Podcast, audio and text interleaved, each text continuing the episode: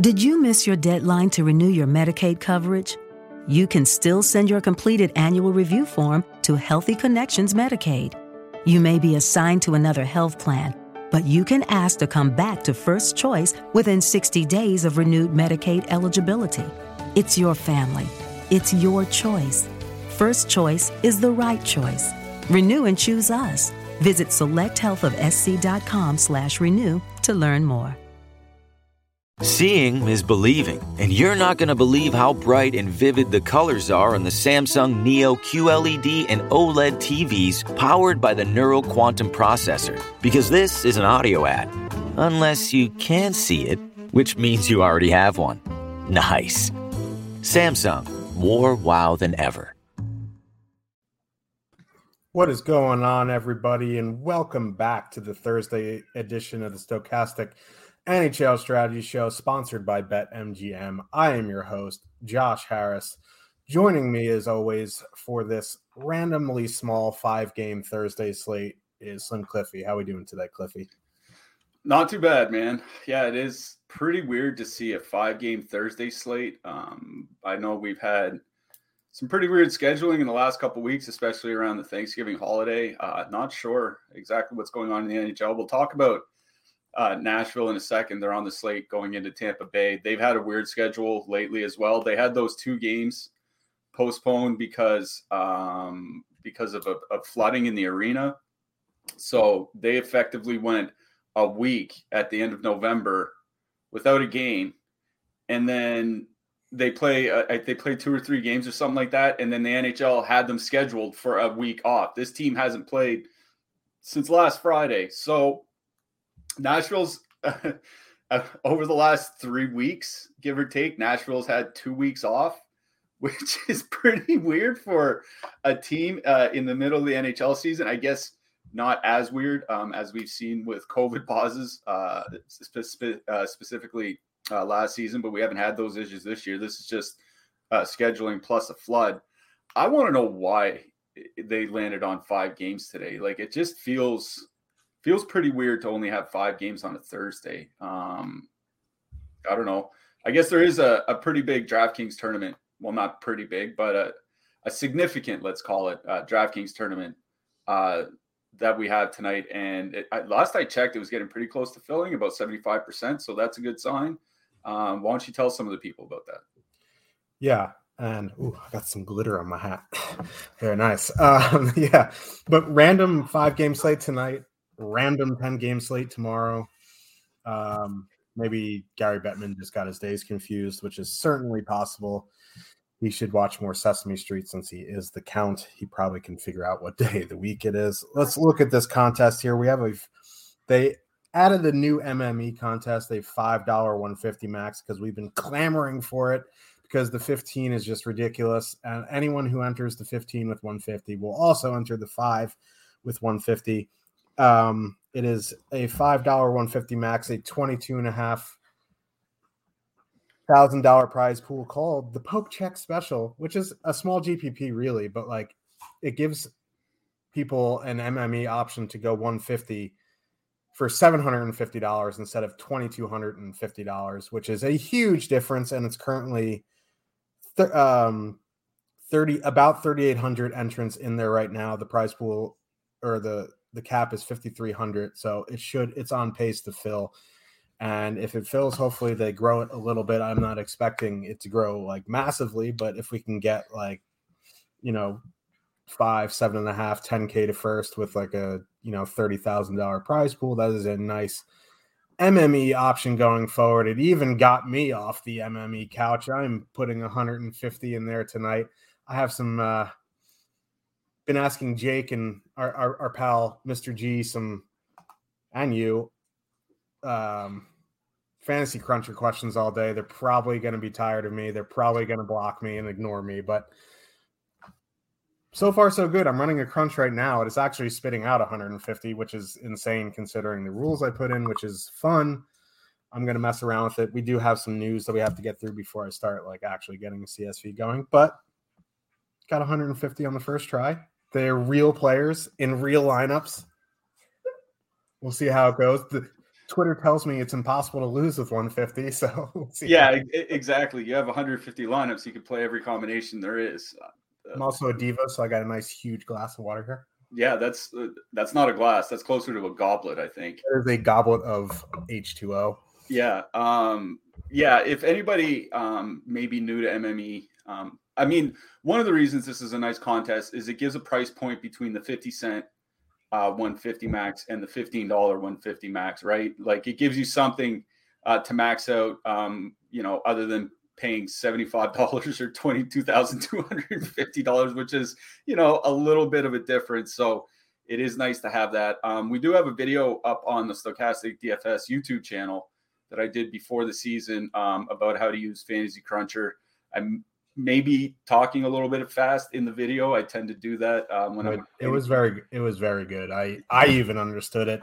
I have an IQ of two. I was born next to a nuclear power plant, so if I can do it, all y'all can do it yeah so so go check that out maybe if you're new to mme uh specifically playing 150 lineups um that's jake, up there we'll be in discord obviously jake just put the link in the chat so if you want to check it out what a what a what a good guy jake is having that queued up yeah staying on top of things um, and, and we'll be we'll be in, we'll be in discord for the members um, that might have any questions uh, moving forward but yeah it's a, it's a nice contest to have hopefully you can get filled even if it doesn't grow that much, even if it just stays at like 5,500 entries and, you know, 25 or K pool or whatever it might be, I, I think just having that option would be nice uh, for NHL. But yeah, um, pretty wild slate last night. Um, a lot of times we joke uh, with an early goal or two, oh, slate's over, shut the laptop, you know, uh, go do something else, et cetera, et cetera. But it all, honestly, in all honesty, the slate was over in about 20 minutes last night. Yeah, um, yeah uh, Tage Thompson, four goals and an assist in the first period, added another goal in the second period, finished the game with five goals, one assists, over 70 DraftKings points. Um, I obviously I didn't have Tage Thompson last night. Uh, my lineup finished with fewer than 80 points, so Tage Thompson nearly outscored my entire lineup last night as I game stacked Edmonton and Ottawa just like one of the, I mean, it's a second six point game of the season, which is just bananas to think about. Um, but yeah, just one of those games that just happens out of nowhere. Um, it feels bad if you don't have them. Um, you know, Connor McDavid did his best to drag everybody uh, from the from the depths. Anybody that stacked Edmonton last night, he had a four point game, but uh, it, a four point game felt like a letdown compared to what we saw from Tage Thompson. And the thing is, is it wasn't just Tage either, right? Like Alex Tuch had a goal and three assists. Um, Rasmus Dahlin had a goal and two assists.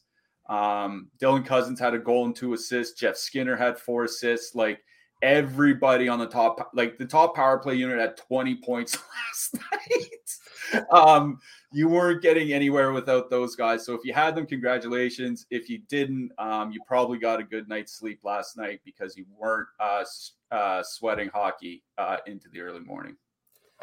Yeah. I, I, didn't have Tage Thompson in GPPs or cash. GPP, I suffered because of it. Cash, I surprisingly faced a boatload of Tage Thompson, but somehow managed to survive that because a lot of them had a go- Georgiev, maybe. I don't know, but I, I did all right in cash TPPs. I even though I had McDavid and I had Cozens and I had Ullmark, I was like three miles left of the green. So we're back at it tonight. We like this five gamer. Um, let's get into it. But before we do, give us a like and subscribe so you can keep up with all of our shows, DFS offers, giveaways, and much more. Once you subscribe, hit that notification button to get alerts go when our shows go live. Don't forget, we are available on podcast form on the platform of your choice. Help us out by leaving a five star review. What does that say? Oh, um, yeah. So we have a five. Sorry, I'm I'm like a squirrel today. Yesterday I was like lacking energy. Today I, I have ADD.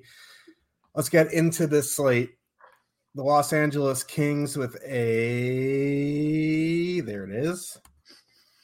We are off to a rip roaring start, 2.7 total heading into Toronto. The Maple Leafs have a 3.4 total. A- Avery's laughing at me.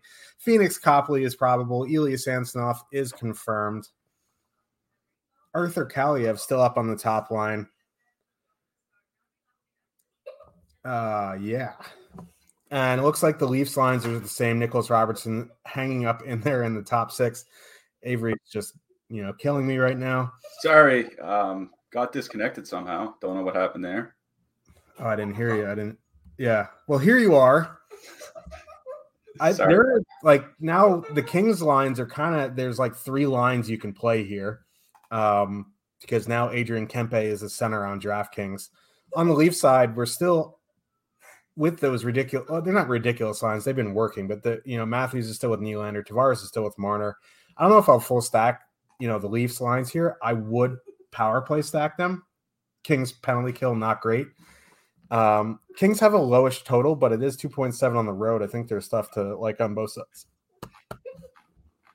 Yeah, um, the only the only road team with a reasonable total today is Winnipeg. Um, we'll get to them later. Every other team's 2.7 or 2.8. So if you're playing a road team that's not Winnipeg, you're just going to have to deal um, with that total.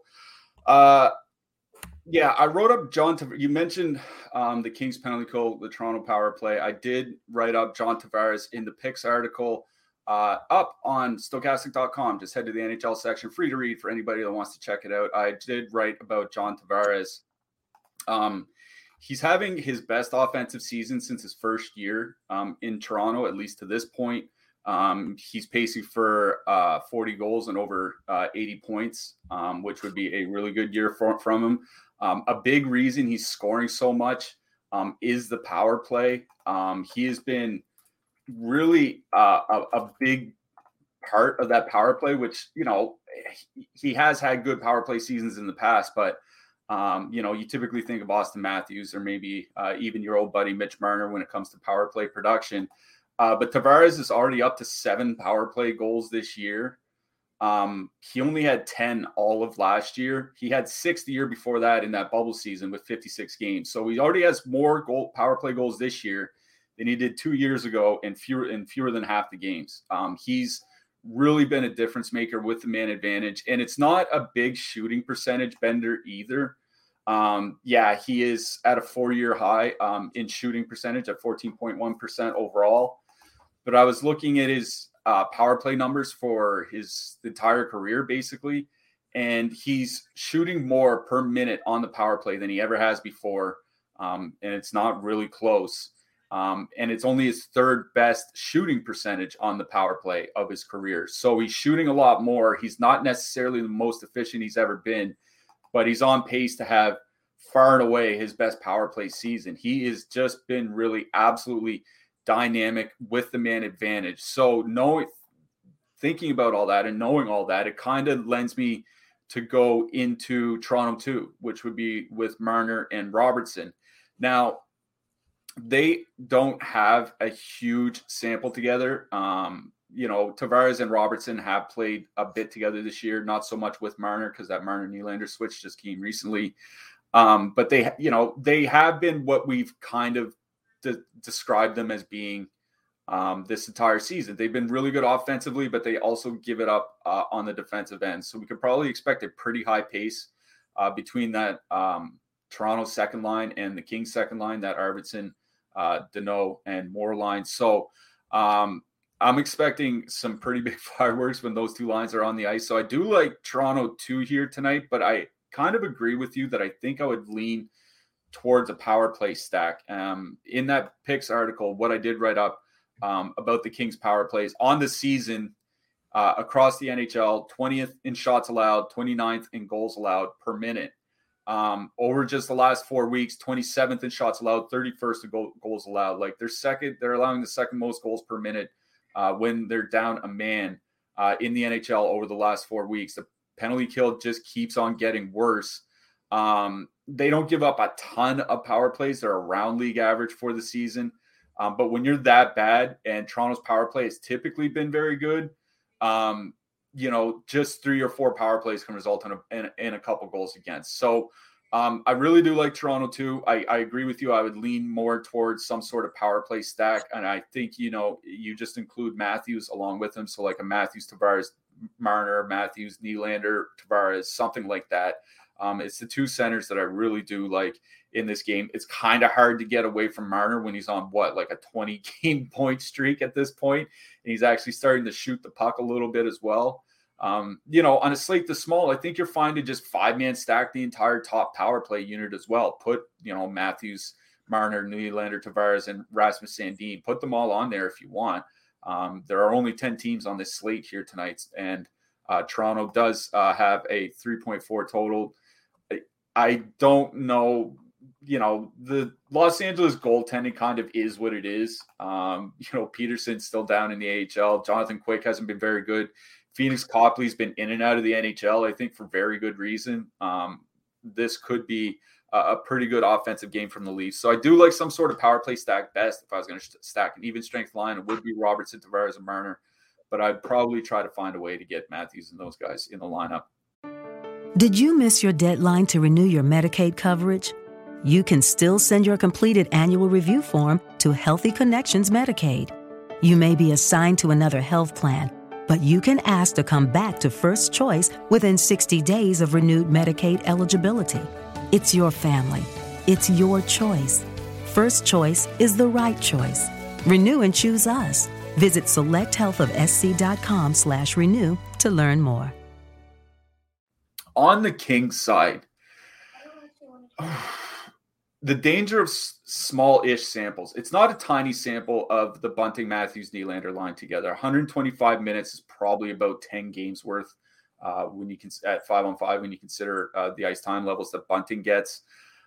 3.1 expected goals against per 60 minutes. Um, that was one of the reasons why, why I did like Dallas um, in that last game when uh, Toronto was in Dallas and Dallas ended up getting shut out and Matt Murray ended up having one of the best games in modern NHL regular season history. Uh, but 3.1 expected goals against, only 0.9 actual goals against. And it's because that goaltending has been, just been absolutely absurd for the Leafs over the last few weeks. Um, I think um, the Kings top line is in play here um, because I don't, you know, they did get TJ Brodie back, but uh, the Leafs are still a little bit banged up on the blue line. Um, you know, Sandin and Liljegren still playing a ton of minutes. Uh, maybe their minutes go down a little bit with Brodie back. We'll see. But, um, you know, Fiala and Kopitar have been very, very good together this year. Um, expected goals, um, I believe, north of three, goal scoring north of three. Um, they just started Arthur Kaliyev, who, you know, didn't have a great first game there. He only had one shot on goal, I think, no points, but um, has typically been very good this year. Um, you know, uh, Kopitar and Fiala play like 18, 20 minutes, both on the top power play unit. Toronto's pen- penalty kill has typically typically been good. Uh, but the Kings do draw more power plays per game than the Leafs do. And, you know, maybe the Kings can get like four chances or something on, on the on the PP here. Um, you know, Fiala Kopitar um, and Kaliyev not coming in with that much ownership, uh, coming in at around 5% owned, which I think is perfectly acceptable um, on a five game slate. I think both Kings top lines are in play here. Um, I, it feels chasing points to go to Kings too because of what Arvidsson did in the last game, but I do like both the Kings top lines. Um, I would probably just lean to the line that I think will get a little bit more ice time, and that'd be uh, Fiala, Kopitar, Kaliyev. But Kings one and Kings two, I think, are both very playable here um, as mid tier lines. Um, it's just I like the Toronto power play the best in this game. Yeah, hard to ignore the Toronto power play here. I do like the Kings. Like the road teams' totals are very low, like you mentioned. Predators haven't played since like Thanksgiving. It feels like. Um, so yeah, I I don't mind getting to some Kings here, especially with that top. Like, if if Matt Murray had an average game the other night, like the Dow or the Dallas top line would have scored like four goals.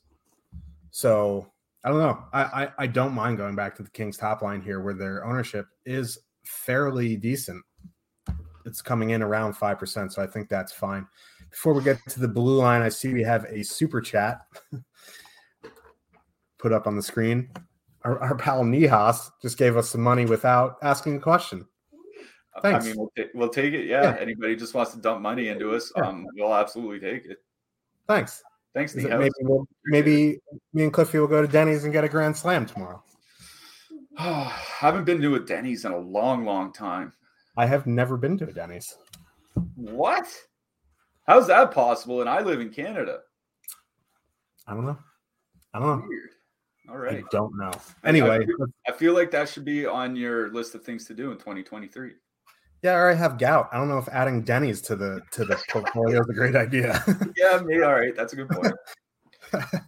Let's get to the blue lines here. Um, if you're going to use Kings one, I think Drew Doughty's fine at 4,800. Like that price is fine. Like Sean Durzi is $100 cheaper. As you dropped into Discord, he has 12 points in his last 10 games. On the Leaf side, I think Giordano's still fine at 4,200. Sandin 3,200 with the uh, top power play. Justin Holl also fine. Yeah, Rasmus Sandin was the guy that I mentioned uh, in that picks article he's been playing more minutes. Like I said, I don't know how TJ Brodie's to going to affect that, but it's the power play more than anything that you'd be um, getting him for or rostering him for. Um, it wouldn't necessarily be those even strength minutes. So yeah, I really do uh, like Sandin here tonight. Drew Doughty, I was looking through his season. He has one game this season with more than three shots, and I think it was his first game of the year. Um, so Drew Doughty, I, like he's incredibly point reliant, and as um, somebody mentioned, yeah, as Greg mentioned in our chat, uh, it's something we brought up on prior shows. King's second power play unit, uh, the one with uh, uh, and Arvidsson and Danault and those guys, getting more ice time and scoring more often than the Kings' top, you know, quote top power play unit. So I, I do like Durzi um, here in this game um, a little bit more than Doughty. But if you want to correlate Doughty with Kings one or something like that, I wouldn't object to it. For sure. Uh, let's move on to the next one Nashville Predators with a 2.8 total. Heading into Tampa Bay, the Lightning have a 3.6. Juuse Saros probable. Brian Elliott confirmed. Tampa mixing up their lines at Morning Skate. Brandon Hagel, Brayden Point is with Anthony Cirelli. Nick Paul is in between Stamkos and Kucherov. That is interesting. Um, Rest of the lines don't really matter. Predators, I don't know if they skated, but their last game they had Granlund, Parssinen, Duchene, then Forsberg, Sissons, Jeannot. Like if Vasilevskiy was in net, I would almost just be like, nah, I don't want any Predators. But Brian Elliott's in net. That's a big step down. As my crunch just finished, and I only have 6.7% Josi. So I don't think I clicked the rule that says use Jake's defensive numbers. We'll have to check on that. But this is a Tampa game for me. But with Brian Elliott in net, I think you kind of you don't have to full stack anything, but maybe you consider some power play guys on the Pred side. Yeah, um, I will get to Nashville in a second. Um, I was prepared to just completely X them out um, with Vasi starting, but like you said, with Brian Elliott in net, um, it does change things up a, a, little bit. Like I know Vasilevskiy hasn't had the best season, uh, but LE six uh, save percentage on the year, and he's given up uh, 17 goals in his last five games, like well over three goals per game. So um, you can't just completely ignore uh, Nashville here. I'll start. We'll start with the with the Tampa lines. Hagel points Cirelli. I gotta think that line is the one that's going to be used in a shutdown matchup, right? Like I think that's why they're putting Point and Cirelli together without either Stamkos or Kucherov. It's to get Stamkos and Kucherov um, softer matchups. Now I don't know exactly how that's going to work out in this one. Like, I'm not sure it matters, to be honest. that's kind of what I was getting at. Like, I'm not sure it, it makes a huge deal uh, which line you match up against Nashville. I think it's just something uh, to look forward to. And another thing that we brought up um, when Nashville had that time off because uh, because of that um, leak or that water flood or leak or whatever uh, at their arena. Um, before COVID hit, the NHL used to have bye weeks and one of the things they found after a few years of bye weeks is that teams coming off the bye, having you know more than five days off, typically perform pretty poorly in their first game back, which kind of makes sense, right? Like you're getting out of your rhythm of uh, you know and your normal habits of what you would do if you're on the road or at home.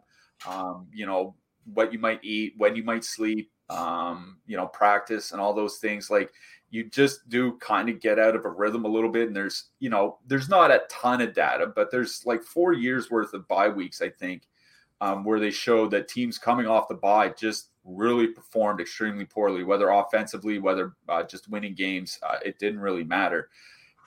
Think Nashville's already had that happen to them, right? Like when they returned um, from their most recent uh, week off, I guess, uh, when they had that flood, they beat Anaheim, but it was 2 1 in overtime, right? And Anaheim's I mean, it's tough to say they're the worst defensive team in hockey, having just watched that Columbus Buffalo game last night, but they're close to it if they're not the worst team in hockey. And it, it just kind of highlights um, some struggles teams can have when they do have, pardon me, when they do have an extended break. So, I, you know, I think you just go uh, to the Tampa side here tonight.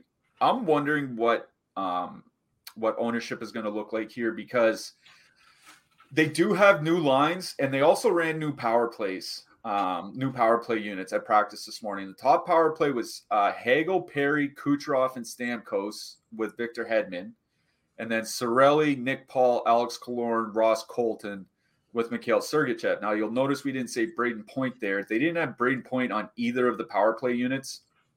Um, they had him penalty killing after the practice, the coach didn't outright say that yes, Point will be on the power play, but he said he wanted to give the penalty kill a different look, which I think makes sense. Um, one thing that we've been harping on um, for about a month now on this show is that the Tampa Bay penalty kill has really looked shaky a lot of the times, and I think you know maybe they just wanted to give Brayden Point an extended look um, on that penalty kill, um, give him some extra work. It's just where's he going to slot on the power play? My guess um, is he goes to that top power play unit with Stamkos, Kucherov, and Hagel and replaces Corey Perry. Uh, but maybe he replaces Hagel and Corey Perry's just like kind of like a net front guy for them or something like that, right? So don't know exactly what's going to happen. I'm assuming Point's just going to stay on the top power play unit with Kucherov and Stamkos, but obviously that breaks up that power play unit. Um, so you have uh, Hagel and Point on the top line on the top power play unit, Stamkos, Kucherov on the second line. So that's why I wondered, like, do people stay away from Brayden Point thinking that he's not going to be on the power play? Um, do people just, you know, stack Point, Kucherov, Stamkos, and then leave Hagel out, that type of thing? So I'm ex- kind of interested to see how ownership works out uh, in this game. I was looking historically how Kucherov and Stamkos have done without Brayden Point, and like, no surprise, pretty well. Uh, 170 minutes together uh, without Brayden Point as their center over the last three years. 3.2 expected goals for, 4.3 actual goals for. Um, those are really good offensive numbers at five on five. And the Nashville penalty kill, not very good. Um, it's been that way pretty much all season. Uh, they do take a lot of penalties as well 3.6 times shorthanded per game. Uh, Tampa Bay is amongst the league leaders in drawing power plays, so Tampa should see a lot of power plays in this one, especially with Nashville coming off that long layoff.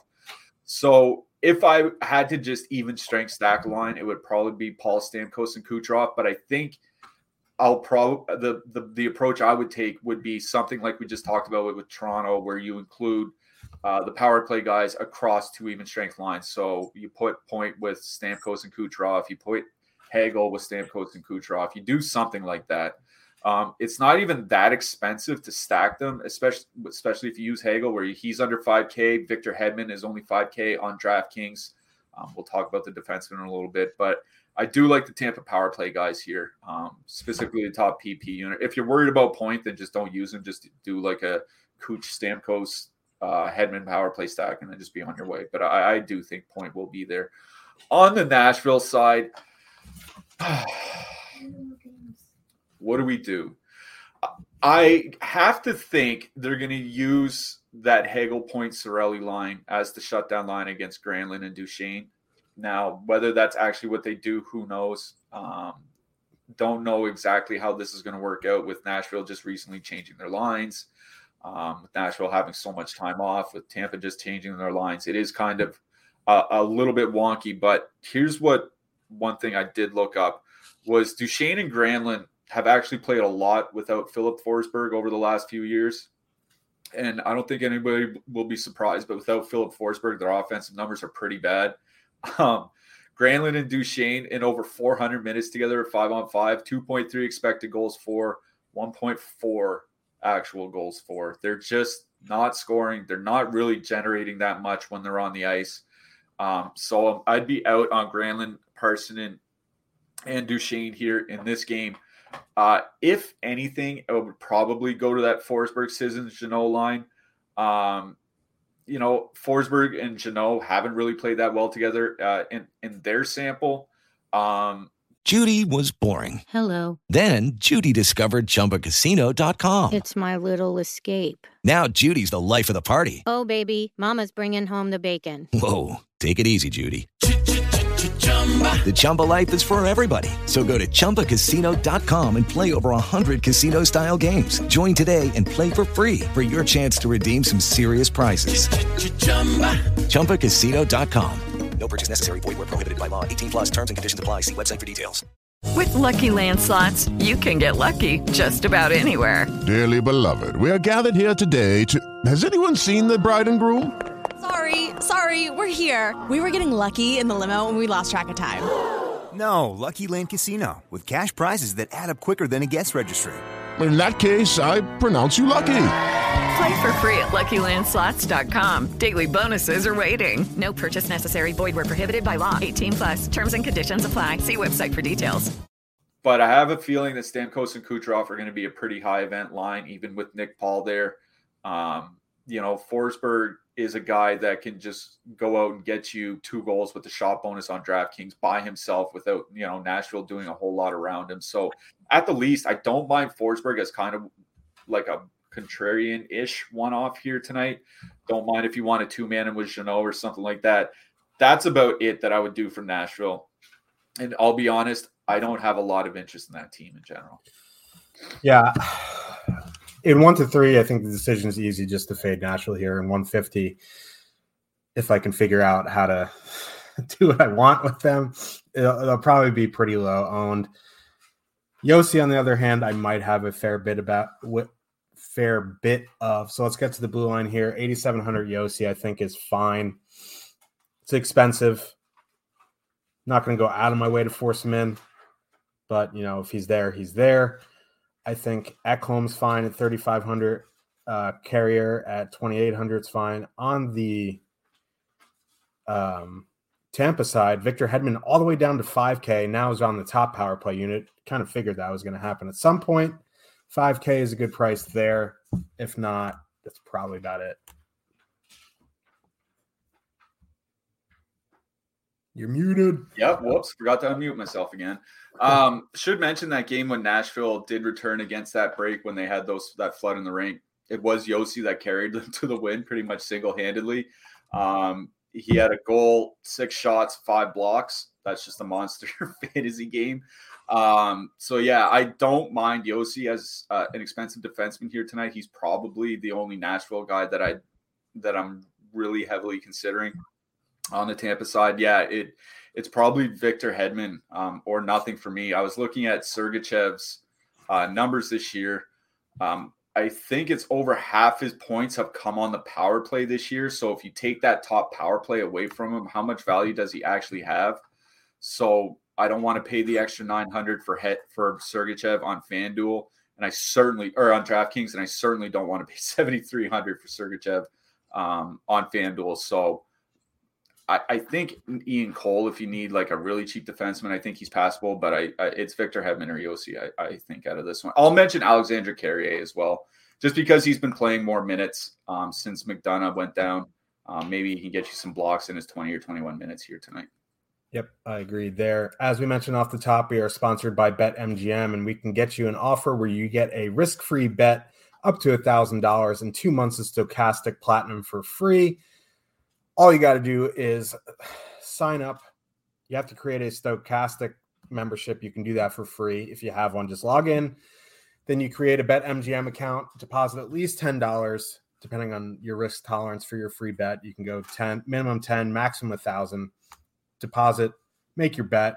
Your bet must settle to qualify. Then you'll receive an email from BetMGM, not Stokastic. The email will be from BetMGM with instructions for redeeming your two free months of Stokastic Plus Platinum. Click the link in the description for more details and sign up. This is an excellent deal.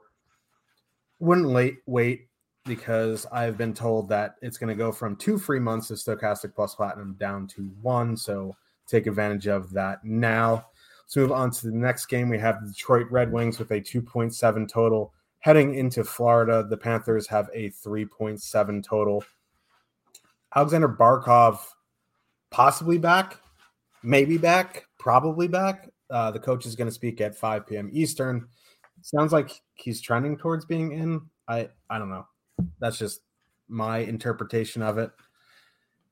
If that is the case, that top line, if it is Verhaeghe, Barkov, Tkachuk, I have a lot of interest in. These Red Wings lines just don't do too much for me.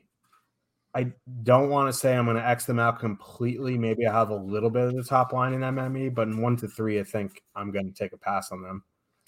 Yeah, it's it's one of those things that's kind of tough to say um, what exactly to, that I really like or would like to do with Florida. Um, the coach said he's not going to speak on his lineup until five o'clock Eastern. He'll talk to the media, so we won't know for two and a half hours um, exactly what's going on with Florida. And it's not only Barkov. Um, Anton Lundell, they said there's a chance that he might be back for tonight's game as well. So they could get back both their, I, would call them their top two centers, whether you want to call Lundell the third line center, whatever. Um, that's up to you. Um, but the other thing we have to talk about is if Barkov comes back, he's been out, uh, I think they said six games uh, with pneumonia. Um, I don't know how NHL players would fare when returning from pneumonia. Um, it'd be a pure guess. Um, if people are scared about a player returning from that um, after a couple weeks off and don't want to play him, um, perfectly acceptable. What I will say is that before he left the lineup, that top line of Verhaeghe, Barkov, Tkachuk was, as you might say, Josh, absolute nitrous when they were on the ice together. Over 100 minutes at five on five, 5.1 expected goals for per 60 minutes, 53 shots on goal per 60 minutes, 5.9 goals per 60 minutes. That's like a low grade power play every time that they're on the ice like almost six goals per almost a goal every 10 minutes of five on five ice time, shooting 11%. It's not like this is a line like Montreal one was earlier in the year, shooting like 26% or something like that. 11%. That's perfectly reasonable for a Barkov Tkachuk line. So a really good spot um, for uh, that Detroit top or for that Florida top line, especially where they're probably going to see a fair bit of Perron, Larkin, and Raymond. Um, the defensive numbers not really that great, um, especially with Raymond there uh, for that line. Um, so um, I really do like that spot for Florida one here. Like they're not coming in with that much ownership, all things considered. Um, on DraftKings, we have them coming in around 13%. On FanDuel, uh, a lot lower than that um, because they are, you know, pretty expensive if you do use the three of them. Like they're 26,600 on FanDuel. So we have them a lot lower on there, but um, but the ownership very much in check on both sites for them. Um, I wonder how the power play is going to work out because before Barkov left the lineup, they were using Barkov, Tkachuk, Reinhart, and then Montour and Ekblad. Um, when Barkov left the lineup, um, they added Verhaeghe um, to the top power play unit. So, in a dream world, um, with Barkov back, they leave Verhaeghe there and boot Montour off. But I don't think that's what they're going to do. I think they're going to leave uh, Montour and Ekblad on that top power play unit. So I imagine Verhaeghe loses his power play status if Barkov's in the lineup. But it's that's kind of the trade off that you get is like Verhaeghe gets back um, the center that he's been so productive with over the last couple years. He just loses his power play role. I mean, Detroit doesn't take a lot of penalties to be honest. 2.8 times shorthanded per game. That's well below league average. League average is at about 3.3. Now, the penalty kill itself has been on a little bit of a slide, but they don't take a lot uh, of penalties. So maybe, um, you know, Florida doesn't get a lot of opportunities. and Verhaeghe gets some more five on five ice time as a result. But like, if Barkov's in and you don't have any trepidation about um, him returning uh, from that illness, um, they're probably the best line on this slate. You know, maybe Dallas. We'll talk about that in a second. Um, so I really do like Verhaeghe Barkov Tkachuk here. It's what to do with the rest of the lineup. Lundell and Reinhart had been pretty good together 2.7 expected goals for, 2.0 actual goals. Uh, Reinhart, top power play unit. Their problem this year has just been shooting percentages. Lundell and Reinhart um, are shooting more than they were last year Um, Reinhart's shooting more than he ever has in his career on a per minute basis. It's just that their shooting percentages are down across the board. If those can normalize, the fantasy production is just going to, you know, really take off here. So, you know, they are getting some ownership, but I think it's probably fine to do like a two man of Lundell and Reinhart, um, you know, even Lundell and Cousins or something like that if, if you're worried about uh, the Florida power play. But the Florida power play was pretty good uh, with Montour and Ekblad there, the double defense. So, like, I don't have huge concerns about them. Really do like Florida one. Don't mind a two man of Lundell uh, and Reinhart either, uh, presuming that Lundell's in the lineup. On the other side, um, Perron, Larkin, and Raymond um, is a line that I do have a little bit of interest in. And the reason is this is Florida's one of the most penalized teams in the league. 3.8 times shorthanded per game. And Detroit is above average in drawing power plays, 3.7 power play opportunities per game. Like Detroit could easily see four, maybe five power plays uh, in this game. And Larkin and Perron have been very good on the power play together. Um, that was one thing we talked about, um, you know, before the season started. When the season started, is the impact Perron um, could have on the power play for Detroit, and he certainly has um, to this point. At least when they put them together, because they have been moving the guys around the power play units a little bit. But Larkin's already up to nine power play points this year. He had 13 all of last season, right? Like the difference is very, very noticeable. Um, Florida penalty kill good, not super elite or anything. Bobrovsky's probably going to be in net tonight um, after coming in for Spencer Knight in the last game. Knight getting shelled a little bit. So you get Bobrovsky, you might get a lot of power plays. Not seeing a ton of Detroit ownership uh, in our top stacks tool either, coming at about 8%. They're very reasonably priced, 16,200 on DK, more expensive on FanDuel, so they'll be lower owned but I do like Detroit one as one of those mid price lines. If you want to dip down and do like a two man of like Sundqvist uh, and Copp or something like that, I think that's fine. Um, but it's Detroit one that I like more than anything on the Detroit side, and you know Florida one, uh, maybe Florida three if Lundell is back. Yeah, we'll have to wait and see what the coach says at five o'clock. I don't know if he's going to even give lines, but I may hopefully we get news on Barkov and Lundell that would change things if either one of them or both of them are out. So we'll have to wait and see at five o'clock what they say. Let's move to the blue line here. I like Ekblad. I also like Montour, but I prefer Ekblad. Um, I think Forsling's fine as well if you're not power play stacking, but like I'd rather just go to Ekblad in that situation. On the Detroit side, Hronek's fine with that top power play unit. It's probably about it. Like Olli Määttä, I guess, is fine as a punt. Yeah. Um, what I'll mention about Brandon Montour is Ekblad's been back in the lineup uh, from his injury for about he's it's been nearly a month now. It's uh, um, about four weeks. Montour is only averaging 9.6 DraftKings points per game since Ekblad got back. Um, he's been losing uh, his peripherals quite a bit, and his price hasn't really taken that big of a dive yet. It has come down, but he's still more expensive than Ekblad um, on DraftKings, which just feels absolutely bonkers considering um, their history. Still 7,500 on FanDuel. I think Mont. I think you know if you want to play Montour to kind of get away from uh, Ekblad's ownership, uh, as he will be higher owned, then go ahead. But I think Ekblad um, overall is just a better play here.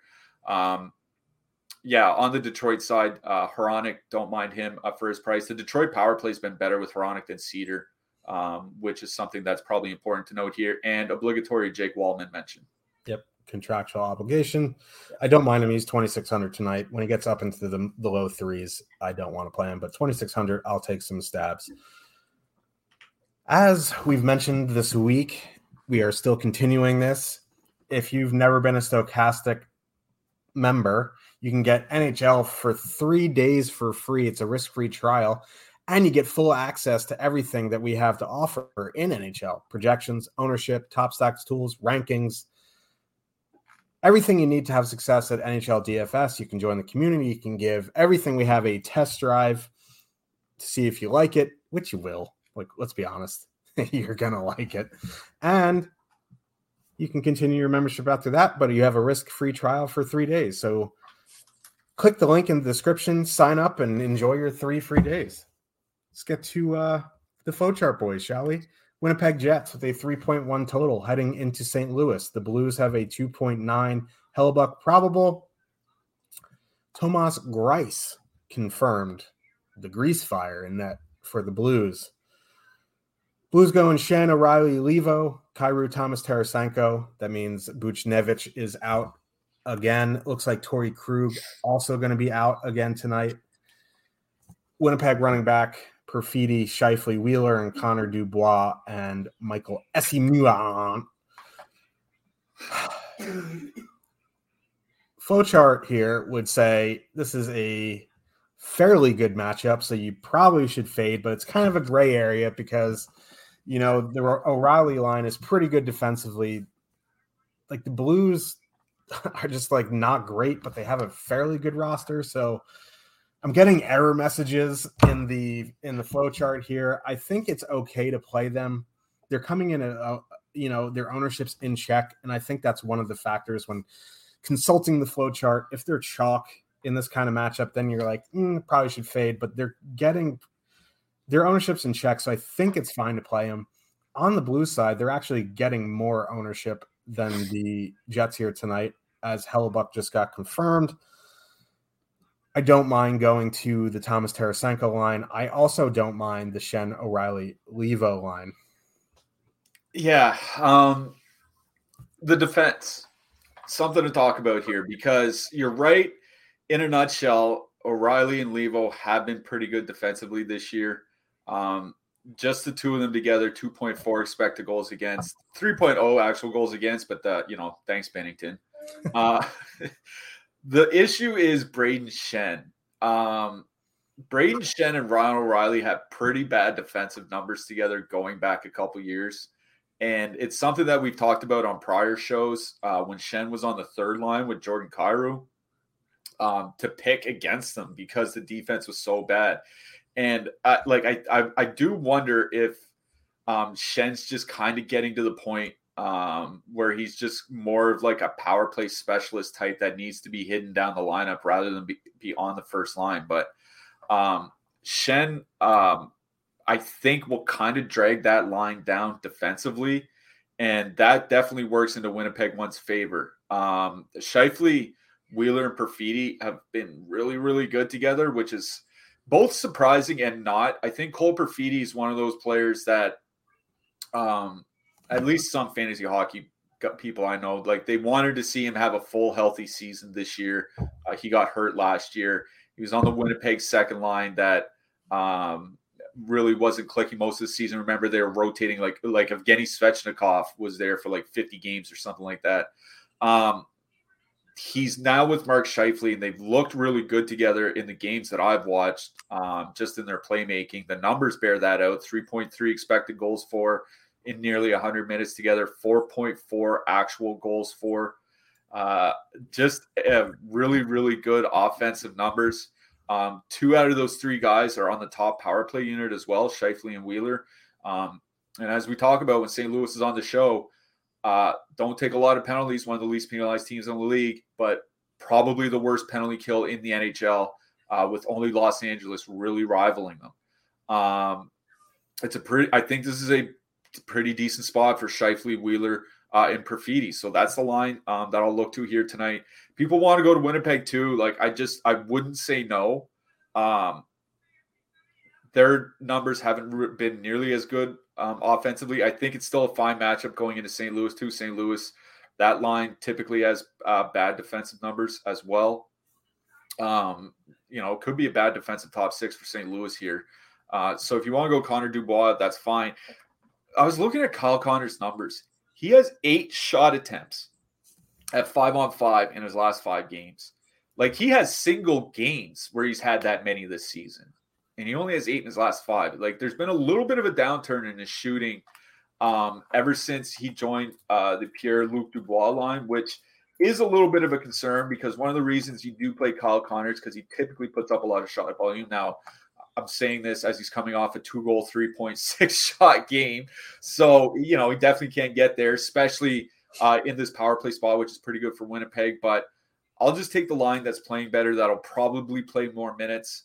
um, will de- you know will probably be on the ice at the end of the game. So I'll go Scheifele, Wheeler, Perfetti here on the St. Louis side.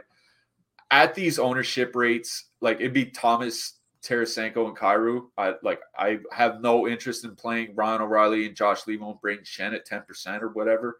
Um, it'd be Kyrou, Tarasenko, and Thomas. Um, I think the Winnipeg second line would probably prob- will probably be better, a little bit better defensively without Blake Wheeler there. So it could be a sneaky tough matchup. And the Winnipeg power penalty kill itself has been really good. So if anything, St. Louis too. But honestly, I think I like the Winnipeg side more here, uh, specifically their top line. Yeah, always feels bad liking the Winnipeg Jets, but here we are. I do like that top line as well, especially dusty old Blake Wheeler. Let's get to the blue line. Speaking of dusty, Josh Morrissey, 6,200. Like, you got to, I guess, like, you just got to drag him along if you're doing anything with the power play. Like, you did mention that the Blues don't take many penalties, but their penalty kill's so bad. Like, it's just so bad. So I think Morrissey's fine. It's really about it on that side. I guess you could punt Nate Schmidt. On the uh, blue side, without Torey Krug, I think Justin Faulk is fine. Colton Parayko is fine. I'm not sure who gets a minute bump without Krug. Like, I guess it's one of Calle Rosen or Niko Mikkola, but like, I, would rather just play Parayko at 3,700. Yeah. Um, if I'm not mistaken, none of them got a minutes bump in, in, in that Islanders game. They're like, even the, the most used guys were at like 22, 23 minutes.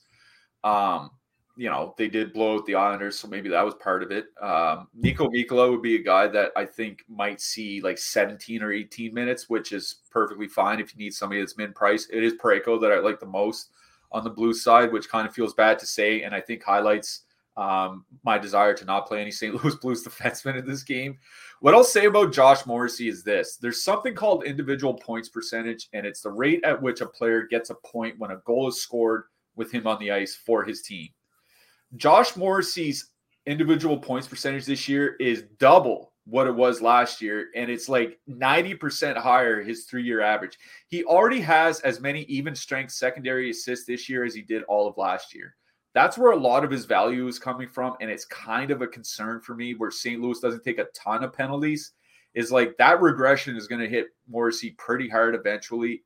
Like, I think he's playable, but honestly, I don't really like any of the Winnipeg defensemen here. I think like Parayko is probably the blue liner I like most in this game. Yeah, me too. Which is me. So let's get to the last game of the night. We have the Ottawa Senators with a 2.8 total. Heading into Dallas, the Stars have a 3.8. Anton Forsberg probable. Jake Oettinger confirmed uh, Ottawa running back the same top six, Dallas status quo as well. I mean, Dallas top line is just a juggernaut. They're actually not getting crazy ownership because they're the most expensive line in the night. They're currently projected for around 15, a little bit under 15% here. I think this is a good matchup. They've been playing 18 to 20 minutes, which is way better than, you know, the 15 to 16 to 17 they were last month. Dallas one game for me. Getting to the Senators is a, a is a, the more difficult question because they're coming in both their top six coming in like six seven percent. I think it would be for me. I would target the line not seeing the Hintz Pavelski Robertson line. Yeah, uh, since they moved Radek Faksa with Tyler Seguin, they have been using that line as the shutdown line a little bit more at home. They played against the Matthews line when Toronto was in town. Um, so I think Robertson, Hintz, Pavelski is going to see um, quite a bit of the DeBrincat, Batherson, Pinto line. Um, so I agree with you. I would probably go Tkachuk, Stutzle, and Giroux. Um, I did write them up in the Power Plays article. Uh, you know, a couple things. They're not scoring, but they're generating a lot. Four and a half expected goals for in their last over the last three weeks for Ottawa's top line, but they're shooting 2.6%, which like – if they shot three times that much, it would still be a low shooting percentage. So it just kind of shows what their upside is if those shots do start going in. And Dallas takes a lot of penalties, 3.8 times shorthanded per game this year. And Ottawa draws a lot of power plays, 3.7 power play opportunities per game. Like Ottawa is another one of those teams that could easily see four or five power plays in this game. It's one of the reasons why I wrote up uh, the, uh, the Ottawa top line. The other reason being uh, just such good leverage. We only have them at 6% ownership uh, on DK against 17% top two percentage uh, per our top stacks tool. Um, numbers a little bit lower on FanDuel, 15% top two and 4% ownership, um, but still very playable over on FanDuel. Brady Tkachuk has 25 shots uh, in his last five games. He's been play, getting fewer minutes, but he's been shooting more. So I'll kind of, t- you know, I'll take that trade off. Um, Tim Stützle's been playing 20 minutes a game. His uh, scoring chance generation numbers have just been really, really good this year. They'll get that Dallas second line. Um, that has been pretty high event most of the season. Maybe Radek Faksa calms that down a little bit. The sample still isn't very big. Um, but I don't think it's a bad matchup for Ottawa one. So I don't think you have to get there in single entry. I think they're definitely playable in single entry. If you're playing like 20, 50, 150 lineups, they should absolutely be in your mix. Um, you know, just for the power play alone, Ottawa's not scoring much at five on five, but the power play has been really, really, really good this year. This specific top power play unit that they're using. So I do like Ottawa one. Uh, on the Dallas side, like I mean, what do you what do you say? They have arguably the best top line uh, in hockey. Coming, they're coming off a shutout. Um, I wrote up Jason Robertson in the picks article. Like I said, they'll probably go up against the Ottawa second line. The Ottawa second line, three expected goals against over their last three weeks. Not very good defensively. Um, Ottawa also takes a lot of penalties, uh, and their penalty kill not awful, but not great either. And it's not a it's a good power play spot for both sides here. So uh, it's both top lines that I like the best. Um, if you want to dip all the way down to like a two man of like Ben Dellandrea or Ben Johnston uh, on the Dallas side, I think that's fine. Uh, but it is the top lines I like the most here. Yep, agreed. Who you liking in? Uh, oh, let's get to the blue line real quick, real quickly. I think it's Chabot or Heiskanen, the power play guys. I prefer Chabot as a one off. Heiskanen is fine as well. Uh, Nils Lundkvist up to the top pair at 2,800. I think that's fine. Esa Lindell still the guy I'm looking at. For punts, it's probably going to be Travis Hamonic on the Ottawa side. Yeah, I worry about ice time because Zaitsev and Holden actually played more than Hamonic in the last game. Um, so if you need a full min punt, I guess uh, Nick Holden is fine. Um, but I do like Chabot. Wrote him up in the picks article. Um, like I said, pretty good power play spot for him. Um, he's been playing like 26 minutes a game, so uh, peripherals definitely in play for Chabot as well. Do like him. Uh, for a cheap guy, I think it's probably Esa Lindell. Ottawa has actually been shooting a lot uh, of late, and it brings uh, that block bonus in play for Esa Lindell uh, for DraftKings players. Yeah, I agree there. Who do you like in net? Like, there's just nothing really jumping off the page for me here. Yeah, I, I, mean, as even though I just said I do like the Ottawa top line, like I also said, they are shooting a lot, so I do like Jake Oettinger um, in this game. I'm pretty sure he leads our projections uh, as well. I know he's uh, pretty expensive, 8,300 uh, over on DK, so you have to pay up if you're playing there. But he's only 7,600 on FanDuel, so pro- I think he's arguably the best FanDuel play. Samsonov, super cheap on FanDuel. I think you know he's 6,500, 6,700, or whatever it is. So Samsonov on FanDuel. Connor Hellebuyck in play uh, on DraftKings for me, where he's a lot cheaper than he is on FanDuel. Uh, if you're looking for a really, really cheap goalie, I mean, I guess we'll see uh, who Det- Detroit decides to confirm. Um, if it's Ville Husso, I don't mind Ville Husso going into Florida. Florida will probably be shooting a lot, especially if Barkov's back. So don't mind Husso if you need a really cheap DK goalie. Yep, I agree there. I don't really have much to add there other than like I guess people are going to play Saros at 7K. I just have shot volume concerns because Tampa's so efficient usually. So that's all I'll add. Who you liking for your hat trick pick? Uh, talked about him right off the top. Put him in the picks article. Hopefully, he can do some damage and get against our Los Angeles Kings tonight. Going with John Tavares. I'm. I don't know. I've been going off the board recently. I'm still going to do it. I'm going Nick Paul. Ooh, I like it. Get spicy with Yeah. the bolts. Yeah, a little, little spice.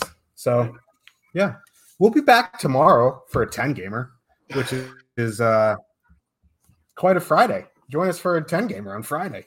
Um, if you're in that new $5, join it. If you're not in it, join it. If you're in it, join it. Um, fill it up so we can continue that. Um, so we'll see you tomorrow. Thank you to BetMGM. sign up. Click the link in the description. Good luck, everybody. Good luck, everyone.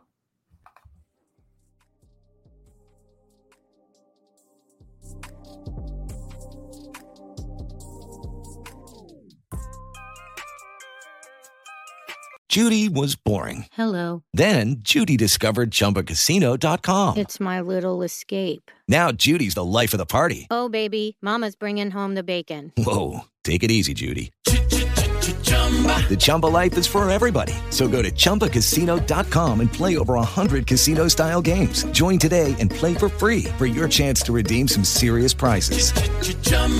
ChumbaCasino.com. No purchase necessary. Void where prohibited by law. 18 plus terms and conditions apply. See website for details. Did you miss your deadline to renew your Medicaid coverage? You can still send your completed annual review form to Healthy Connections Medicaid. You may be assigned to another health plan, but you can ask to come back to First Choice within 60 days of renewed Medicaid eligibility. It's your family. It's your choice. First Choice is the right choice. Renew and choose us. Visit selecthealthofsc.com slash renew to learn more.